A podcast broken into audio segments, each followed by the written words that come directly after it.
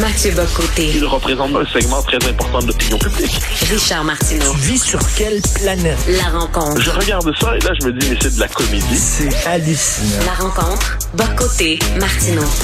Alors, euh, salut Mathieu. Hey Mathieu, je vais te lire quelque chose, ok, euh, avant, avant de parler de, de ben, je sais que tu veux parler de QS, mais c'est un peu, euh, c'est un peu, euh, ça parle de QS aussi.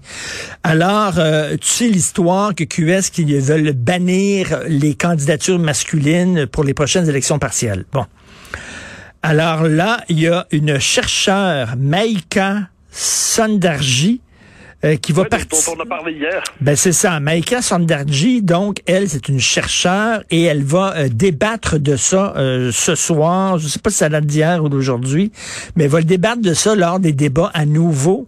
Et elle écrit euh, sur sa page Facebook Allô, je participe à l'émission Les débatteurs ce soir à nouveau pour défendre la position de QS sur la parité.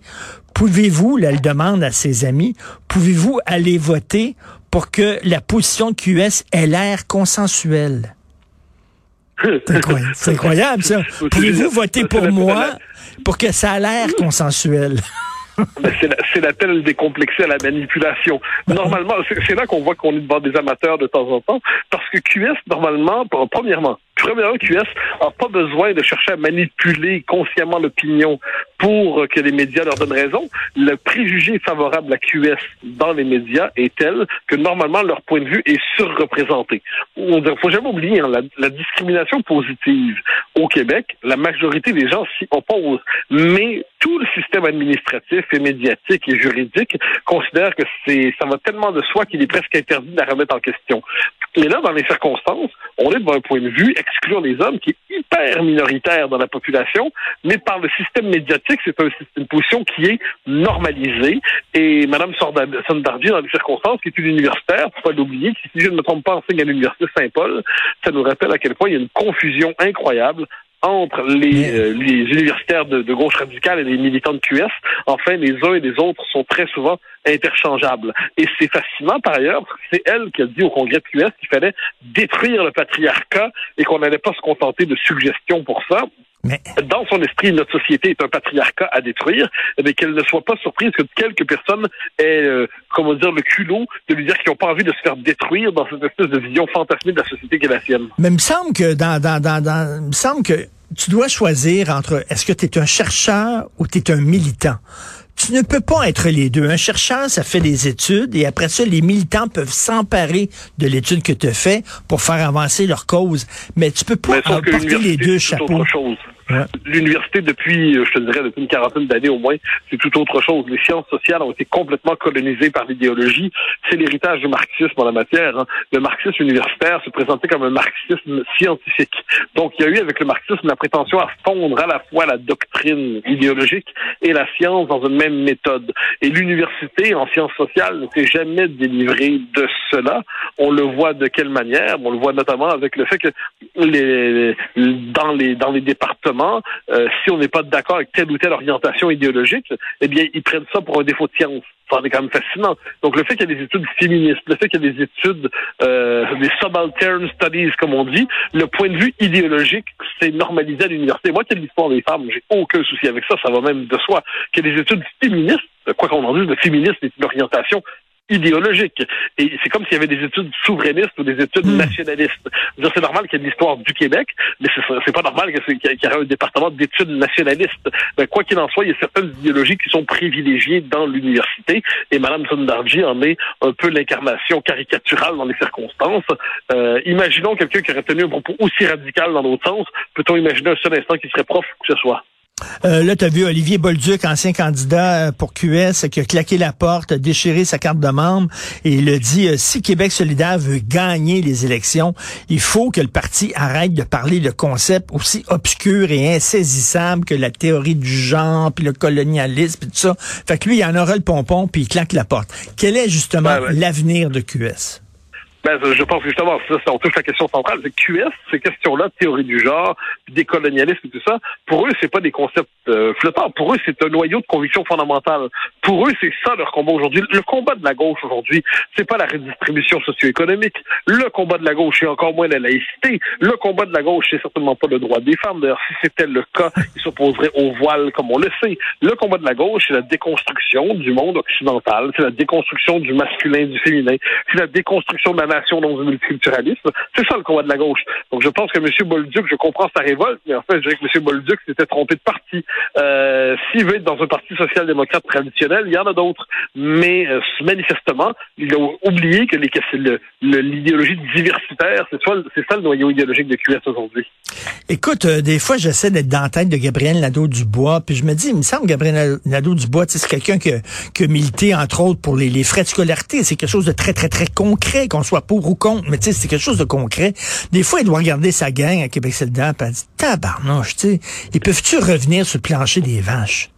Ouais, mais je pense que euh, je pense qu'il y a eu une évolution chez lui. Euh, il a dû un jour se dire ces enjeux-là, les enjeux euh, sociétaux, comme on dit, les enjeux multiculti identitaires, c'est des enjeux qui sont qui nous éloignent de la population. Mais je crois qu'il y a une conversion chez lui en la matière. Puis comme tous les apparatchiks des partis de gauche, peut-être dit-il en privé autre chose que ce qu'il dit en public, mais dans les faits, il est dans cette logique. Puis il s'est converti. Il a dit que pour lui, ça lui dérangeait pas du tout l'idée qu'un homme soit soit exclu parce qu'il est homme. Bon, ben d'accord euh, il a assumé cette position-là, qu'il l'assume jusqu'au bout. Ben Peut-être que dans son, son lui-même intérieur, il pense autre chose, mais ça, j'en sais rien. Pour le reste, si QS veut être conséquent, mais qu'il fasse démissionner leurs députés, leurs députés masculins exagérément nombreux, qui présentent pour les élections partielles des femmes.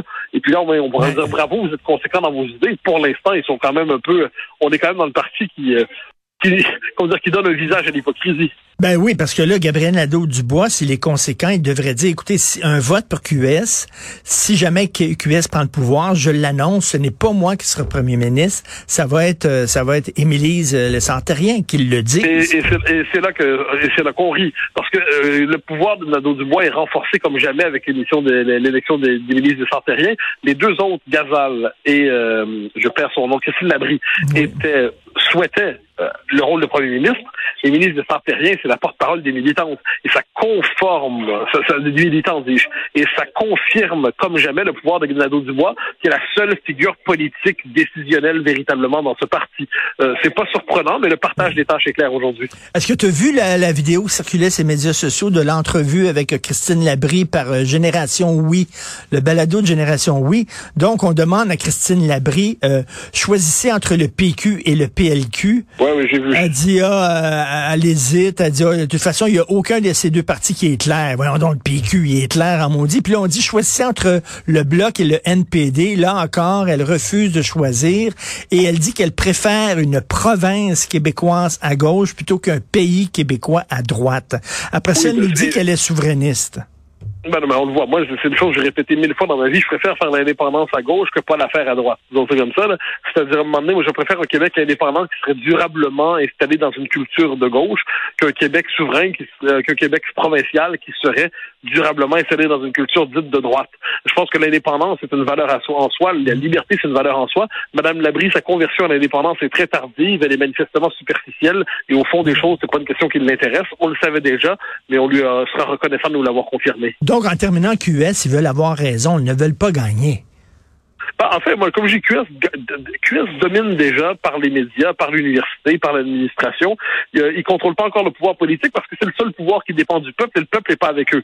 Mais, mais ce qui est certain, c'est que QS tolère mal l'idée qu'on soit en désaccord avec eux et c'est un parti beaucoup plus autoritaire qu'il n'y paraît.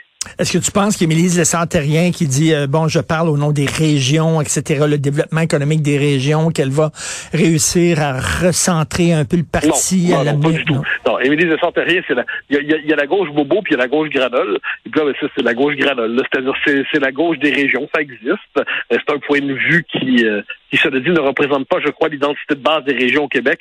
Ne serait-ce qu'on parle de questions identitaires, mais plus largement, euh, m'emmener, Mme Lessantérien vient des régions. C'est pas, c'est pas un défaut loin de là. Mme Lessantérien aime son coin de pays, j'en doute pas un seul instant. Mais représente-t-elle son coin de pays? J'en serais surpris d'ailleurs à ce que j'en sais été battu aux élections. Non, oui, oui, effectivement. Mais il me semble qu'elle va parler plus d'économie des régions, puis de développement des régions, puis un peu moins de théorie du genre, puis des affaires comme ça, non? Ça reste à voir. Ça reste à voir. En ces matières, ces, ces idées-là sont portées un peu partout sur le territoire pour peu qu'il y ait des questions académiques. Je serais curieux de savoir ce qu'elle a à dire sur tout ça. Merci beaucoup, Mathieu. On se reparle demain. Bye Bonne bye. journée, Mathieu. Salut.